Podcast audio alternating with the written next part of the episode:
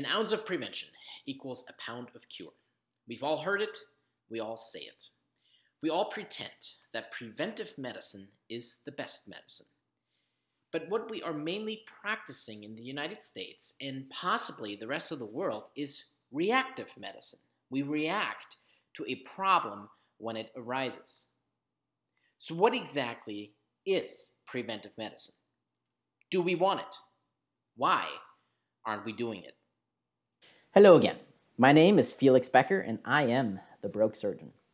This project is my attempt to fix what is broken with our current system of healthcare delivery. I want to dive deep into why providers, nurses, and patients are frustrated by the current state of affairs, how money seems to go anywhere but helping patients heal, and ultimately, design a system which actually improves the health of everyone involved. Let's go back in time, way back. Think of a time when uh, humans were a nomad species roaming the earth, scavenging for food, trying to avoid predators. If something were to happen, either an attack by a hungry predator or maybe a lucky brush against poison ivy, the local medicine man, shaman, whatever, would be the one trying to help. In terms of actual medicine, there was no way to prevent heart attacks or strokes, if they even occurred.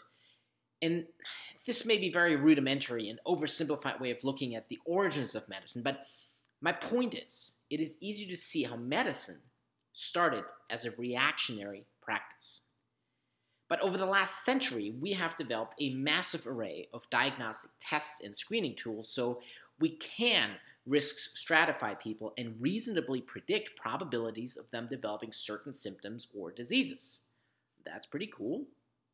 And even armed with this knowledge, people frequently don't heed the warnings.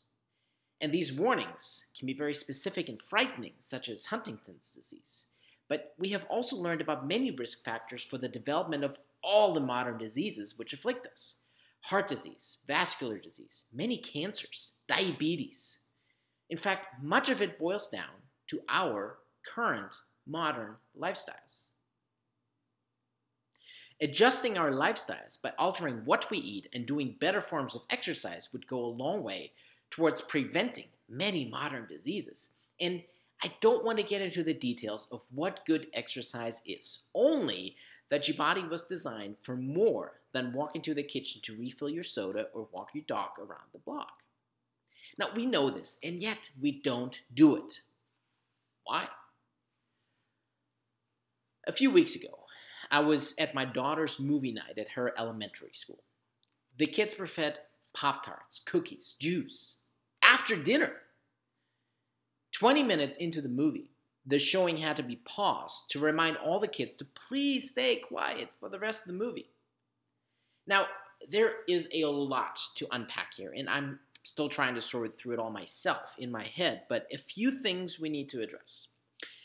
Yes, there are arguments that feeding kids sugar does not make them hyper.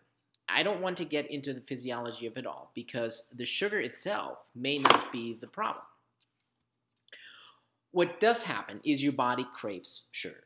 And these kids were all there after dinner, so they were fed and didn't need, from a physiologic standpoint, any additional nutrients. But they were given straight sugar. So naturally, their bodies craved more. Because 10,000 years ago, your body didn't know if there ever was going to be more of it. So you might as well eat as much as you can right now. And perhaps more importantly, this all occurred after dinner. So the kids were already fed for the evening. They were exposed to additional unnecessary calories. And we don't even need to get into the idea behind our modern three meals a day feeding schedule here. But so if instead they had been given fresh fruits, such as apples and oranges, for example, they would have been exposed to sugar as well. But I think most kids would have chosen not to eat anything, not because apples and oranges are not delicious, but because they were already fed. So that was a double whammy that night. Extra calories they didn't need in a readily absorbed form. This means fat deposition. And we are a fat country. This is how we are staying fat as a nation. So, preventive medicine, to me, has taken on a whole new meaning teaching kids how to eat properly. Because if we don't start in elementary school with showing them what to eat, how to eat, and even when to eat, then we all have missed our biggest opportunity at preventing health problems later in life. At preventing health problems later in their lives, later in the lives of our children. Once these kids are adults, they will have to unlearn everything they have ever been taught about food before they can then make better choices. And taught not necessarily in the traditional sense, but modeled by our feeding schedules and the foods provided in school. Instead, let's teach them the right way from the start. Now, this is a massive undertaking, and I will want to dive more deeply into some of the finer details in the future. And as always, I am interested in hearing your thoughts, comments, suggestions. What do you think? How can we teach our kids to eat better? How can we teach our kids to eat better if us adults don't even get it right? Where do we start?